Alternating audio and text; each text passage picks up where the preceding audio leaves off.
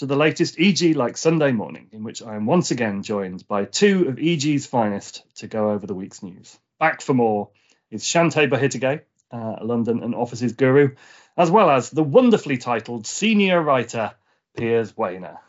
Uh, how are you both this week? Very well. Very well, thank you. Good, good. Glad to hear it. Full of Are the Christmas feeling- spirit. Yeah, are you feeling Christmassy, Jess? You- Getting there, slowly, slowly. I think it feels significantly more Christmassy now, especially walking around London. It's particularly cold now outside. Oh, yes, that- that's the thing for me. I've I, I've got to wait until the weather changes, and then so having having a bit of frost, actually being able to see the little the you know the, the icy Mhm. fingers. Yeah, so the I played. I played football in minus degrees last night with frost on the pitch, so that that definitely got me in the Christmas spirit. That, that's going too far. That's I I want to look at it. I don't want to have to go into it. Yeah, exactly. I haven't quite thawed out yet, uh, but uh, we'll get there hopefully. Um, so uh, the week's news, Shante. Uh, I feel that I should should be the one telling you about this, but uh, you- I'm going to ask you to tell me. But tell me more about the great big law firm office hunt. Yes, yeah, London law firm as Well, it's been a very interesting time for firms moving into slash around the capital at the moment. And I think we all know that there's there's always another firm on the list. There's always another name being thrown around as to you know who's moving and who's taking expansion options, or you Mm. know all of, all those sorts of things. And actually, there's data that we've seen now to sort of back this thesis up, which is really interesting. So, um, Knight Frank shared with us exclusively some research that they collected, which shows that there's 1.3 million square foot of office requirements out um, within the sector in London at the moment. So, um, this is particularly significant, I suppose, at the moment because it comes off the back of a record year where there was 1.5 million square foot of office space that's been taken up um, by law firms, and so that's yeah, that's an all-time high. So I think the year before it was uh, 1.2 million square foot in uh, in 2021. So it's it's steadily rising, and um, and at the moment I think where there's been so much turbulence in uh, in the market over the last few months in particular, um, we've really seen the leasing market bolstered by a lot of the bigger transactions that have been taking place, and those are um, often law firms Mhm.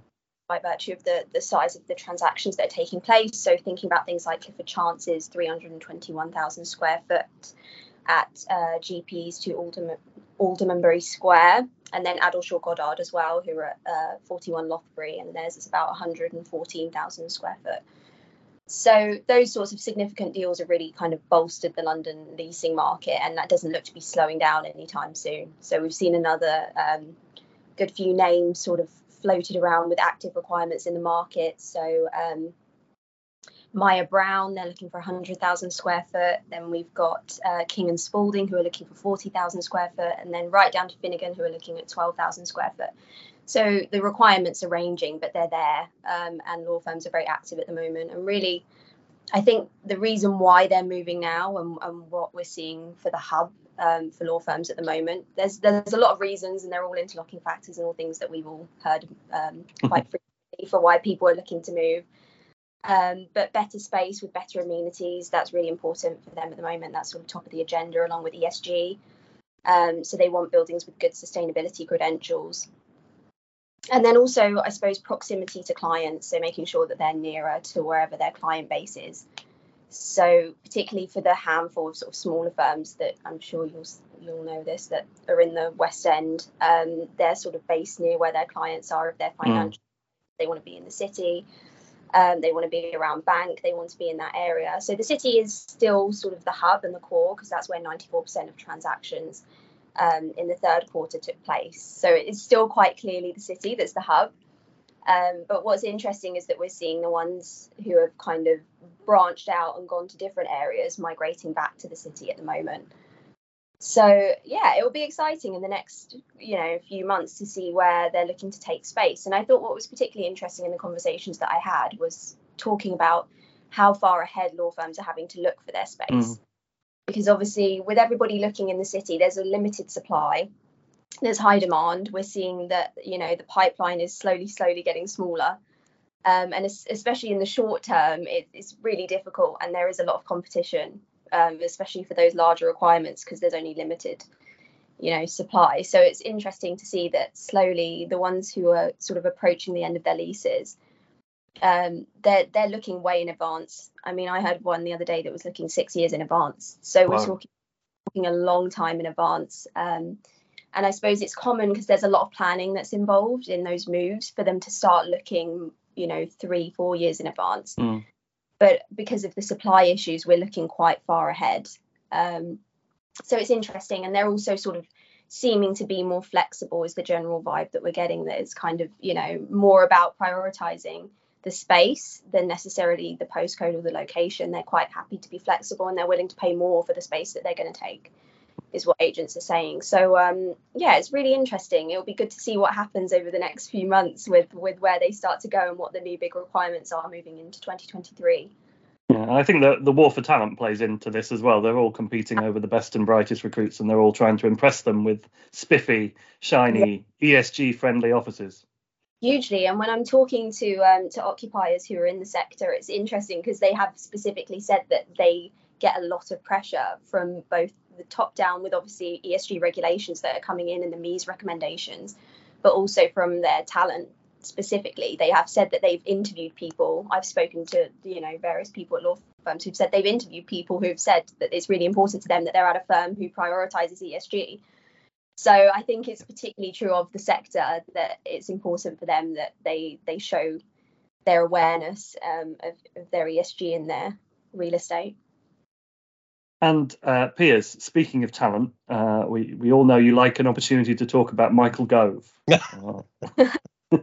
uh, he's he's been uh, making waves again this week. He has, he has. Um, yeah, I mean, wait, there's there's definitely there has to be some sort of link between waves and wind turbines, but I can't quite get there uh, this early on a Sunday morning. Um, yeah, I, uh, this is this has been the the ongoing, slightly limping progress now of the levelling up bill and mm. the latest double whammy of U-turns performed by the government, or um, but I mean possibly even triple whammy if you then take the um, the coal mine uh, decision in, into that as well. I don't know what that what that is of U-turns, just sort of a wiggle, I guess. I guess it's a wiggle when it does that. Um, but yeah, this so the chicane. Chicane. Oh, good, good. Yes, the chicane. Um, but this is this is the the thing that's that that stalled the leveling up bill was this huge disagreement over housing and planning policy, mm. um, which.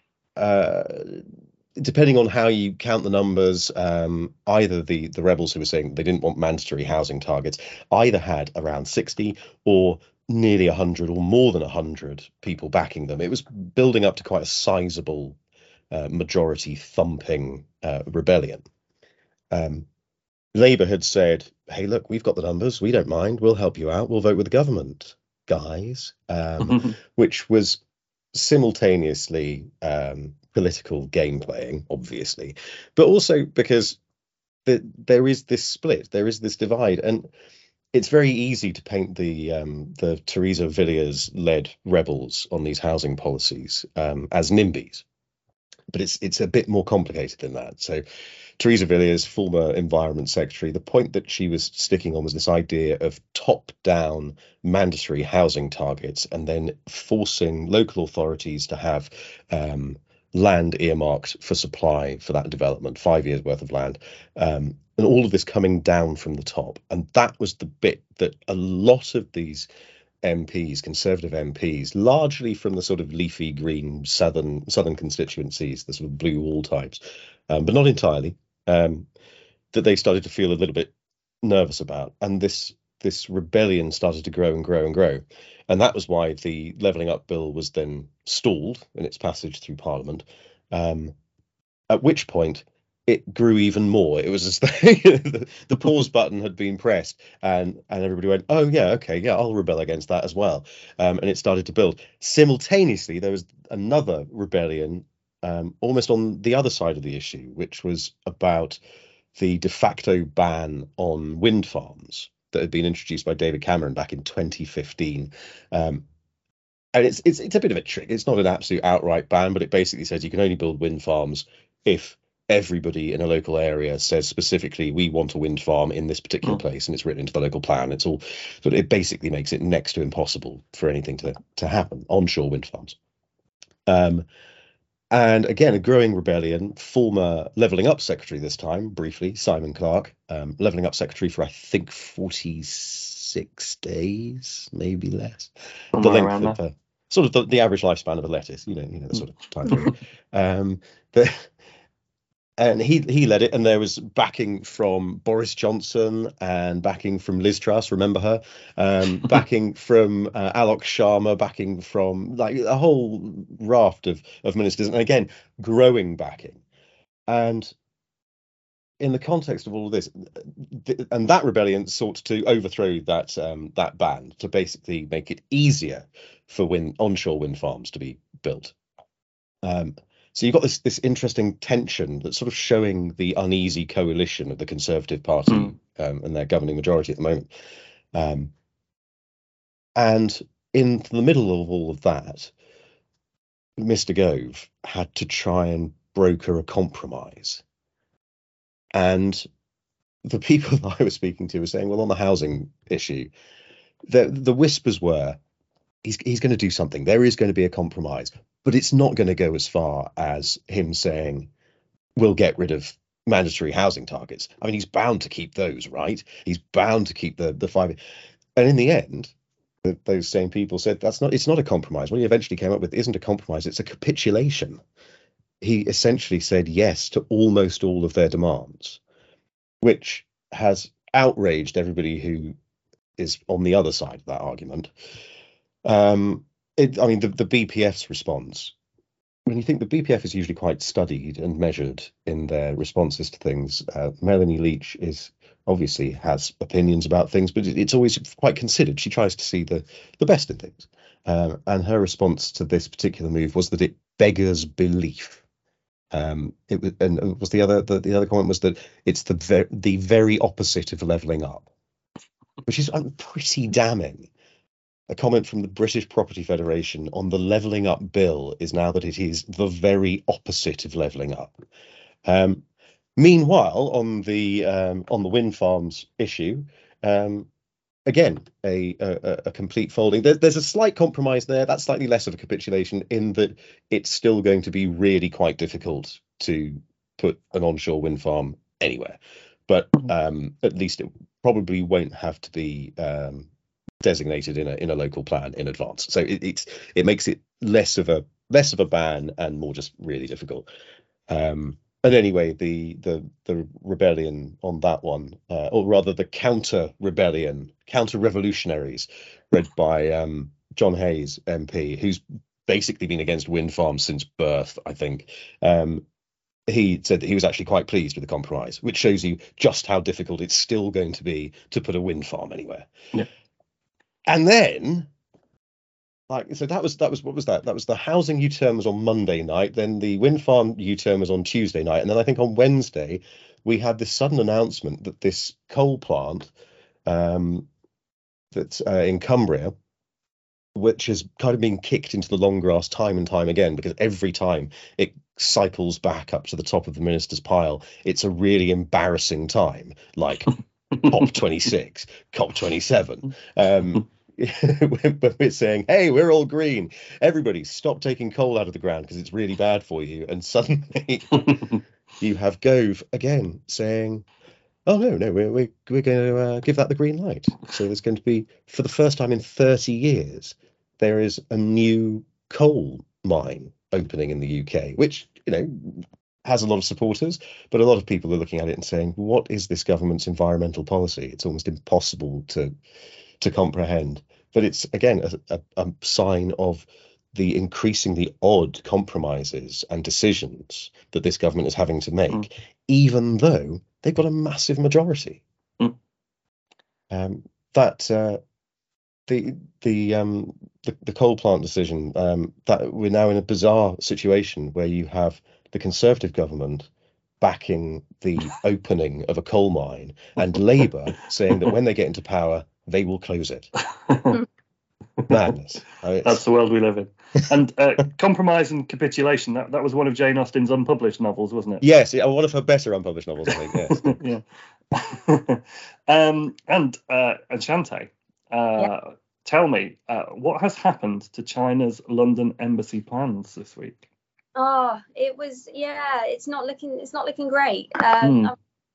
uh, plans was somewhat left in tatters uh, after the London Borough Tower Hamlets voted unanimously against plans um, to redevelop the Royal Mint Court into the new Chinese embassy.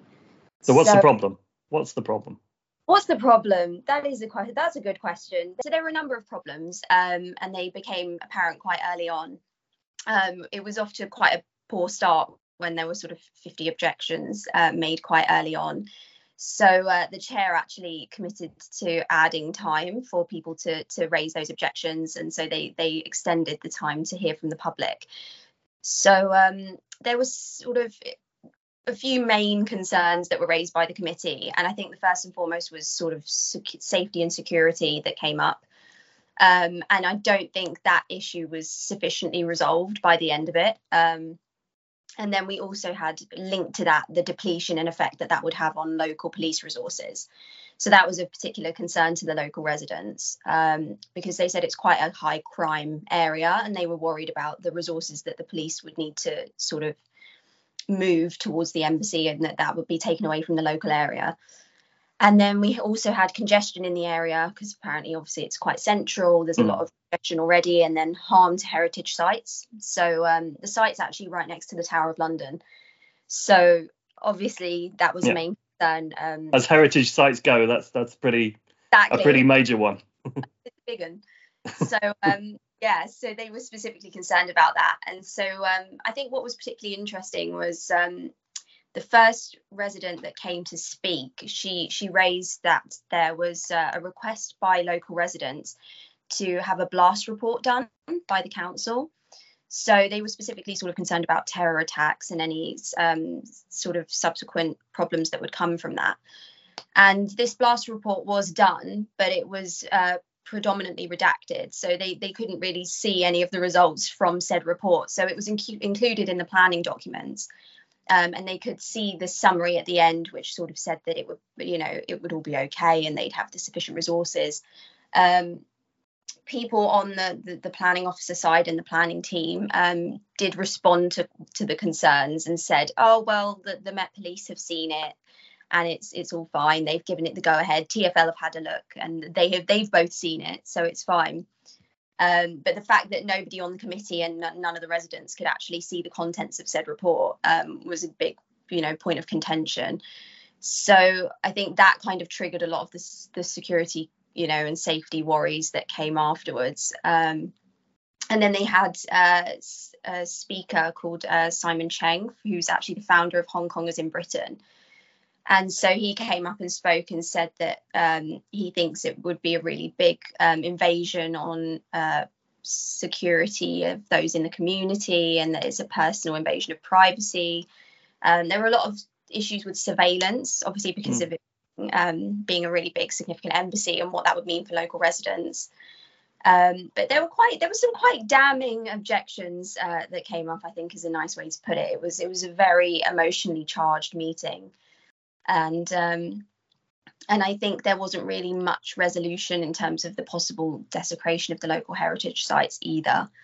Um, I think just visually, even by it being there, there there was already some harm on on the local area, and then all the extra footfall that would be um, be coming around there. So um, yeah, it, it it wasn't it wasn't looking great, unfortunately, but um, it it it was unanimously rejected. So um, yeah, I think I think Back going the drawing board. Yeah, exactly. Going forwards, it'll be interesting to see um, what their plan is for how they're going to move forwards. If they're going to if they're going to go back to the drawing board and completely redo their plans. I don't know because obviously now they're holding on to this real estate and they're going to have to do something with it. So it'll be interesting. Maybe we'll see a sale. Who knows? I think that that's unlikely. I think they're they're quite keen to try and get something put through. So it's just whether they plan to downsize or not because the plans also had i think a lot of people had an issue with the fact that they were also housing the people who work at the embassy on the site so that meant that there was also going to be residential housing there. So um, yeah, I think one of the, one of the councillors who spoke, uh, Peter Golds, he said that it, he described it as a compound, just saying how because it is it's, it's huge, um, and the plans all look great, but in reality, they were the people were quite concerned that it wasn't going to look like it does in in the pictures. It's not going to be pretty, going to be very busy and very disruptive for local residents. I think my key takeaway is is that the, the Tower of London is is bang in the centre of a high crime area, which seems a little counterintuitive. But but maybe the answer is to bring it back into operation. I don't know whether that that might help. Yeah. um, and Piers, uh, we are deep into December. Uh, Christmas is coming, so it seems uh, fitting that, that you had a, a John Lewis story this week. yes, but not not an advert. I haven't seen the John Lewis advert. I, I, just all I keep seeing is the the little bear. That that's the one that seems to dominate this Christmas. Ah, yes, yeah, I've seen that one. It's I assume they're all tearjerkers. I'll just sit there and sob. But this this isn't a tearjerker. This isn't a sad John Lewis story. This is this is a rather cheery one. Um, this is their uh, their JV with Aberdeen. Um, and I enjoy the fact that we use JV in the headline as opposed to joint venture, so also getting rid of all of the all of the extraneous letters. And JL, presumably, we, we, we go with JL. JL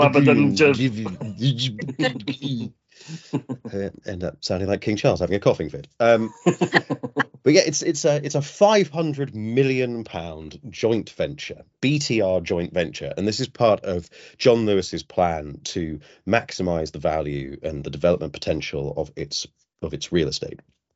Um, and it's it's the start of this. So they're, they're, the the bigger plan is that they want um, ten thousand homes out of out of their portfolio, which is seems like a, a pretty big amount. But then you look at this, and this is based on three sites, um, two in London, so they're in uh, Bromley and West Ealing, and then one in Reading, so not that far out.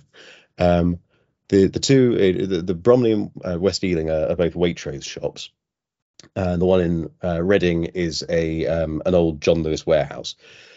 And on those sites, they're going to be able to develop a thousand BTR homes, which is pretty massive. And as they said, rather rather sort of uh, with with beaming with pride, they said, you know, that's that's ten percent of our target. Done, tick. Um, and yeah, it's it's um, it's it's it's pretty good news. So they're, they're still looking for other people to deliver the rest of this and other sites to bring forward. So this is very much the start of that.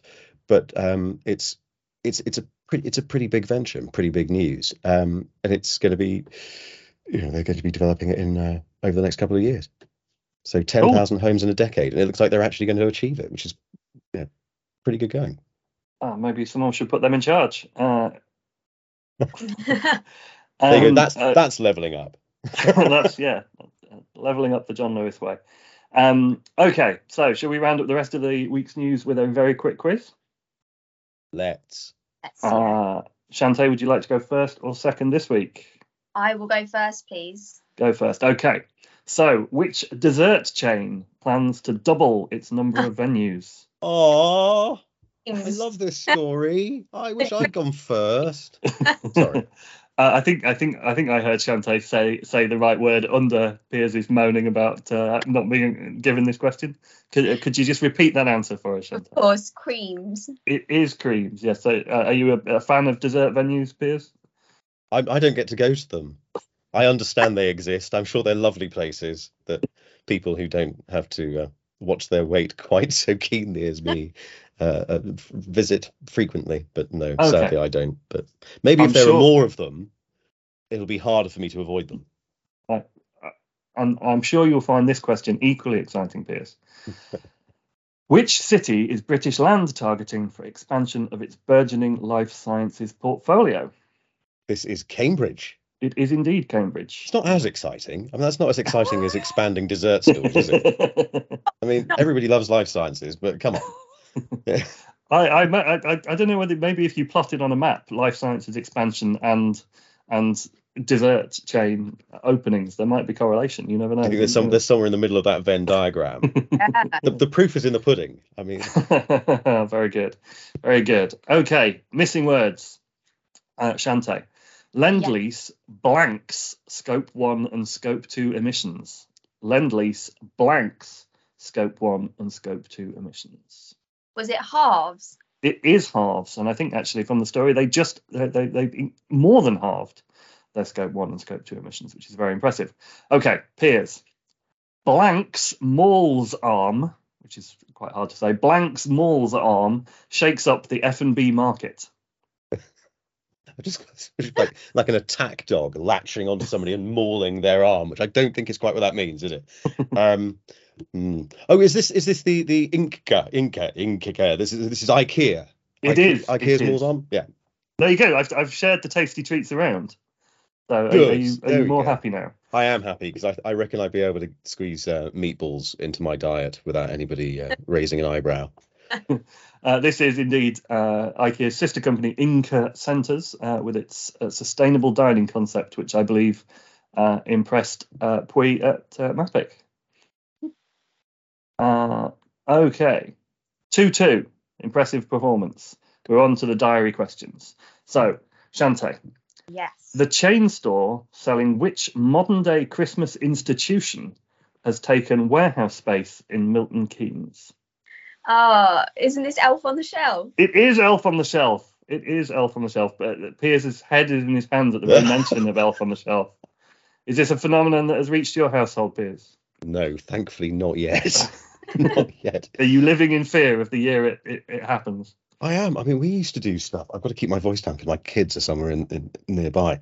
Um, but we we used to do things with with like with their other toys and arrange these little tableau, and then it just got too much. It was it was like the the, the expectation got too high. What are they doing today? Are, are my toy dinosaurs raiding the fridge again? Like, no, of course they're not, because the last time we had to keep the fridge open, and everything went went gooey and disgusting. Um, so no, I, I I think we've we've managed to to keep the elf away. Okay. The problem is all of their friends have them. So Whatever it's you do- harder and harder. No, it was. whatever such- you do, I really didn't. I, I wasn't. I didn't come from an Elf on the Shelf family, so this was like it only really hit me when I uh, my previous job. We actually had um we had an office Elf on the Shelf. When it kind of came into play, that I was like, wow, okay. And then I yeah, it's a huge thing. It's really cool. Is that? Do you think that's is that a suggestion for EG? Should we get one? I think we should get one. Who's it? Are you going to be responsible for it, Piers? Well, I'm I'm al- almost never in the office. it's going to be a very rarely moved elf. Very either dusty. Piers or I am in charge of it. I think. I Yeah. think this, this, this one's falling on you, Shante. Fine. You're always there. Get get Tim to do it. He'll love it. Oh, you will. You will absolutely love it. Uh, okay, right, Piers. This is to, to salvage a draw from what has been a phenomenal quiz performance. Do you know the competition winning name of the robot dog that is helping construction work on a cargo tunnel at Heathrow Airport? Uh, this I I remember this story um, because it's awesome. Um, hang on, it's yeah, it's it's it's it's Dave. It's Dave, It isn't it? is Dave. Look at that. He's pulled it out. 3 3. Dave the dog. Marvellous. Is that- is Everyone's that getting some- far too good at the quiz. Is that some sort of weird sort of inverted um, Hal reference? It's Uh, not- I- isn't could Dave well- the I mean, guy I, I, that? that would be that would be a good explanation for it. What yeah, are it you would- doing, it said him. yeah. Uh, yeah, so I mean, it was brave of them. It was brave of them to throw it open to a competition. Um, in the Doggy light of McDogface. exactly, but uh, they've arrived at a pretty sensible Dave, which is you know, which works. I think. Right, marvelous. Robot dogs, the future of construction. uh, and uh, the future of EG like Sunday morning will be this time next week. Who knows who will be joining me for what I suspect will be the last regularly scheduled EG like Sunday morning of 2022. Uh, but uh, yeah, we'll be back next week. Thank you, Piers. Uh, thank you, Shante. And those of you at home have been listening to EG like Sunday morning.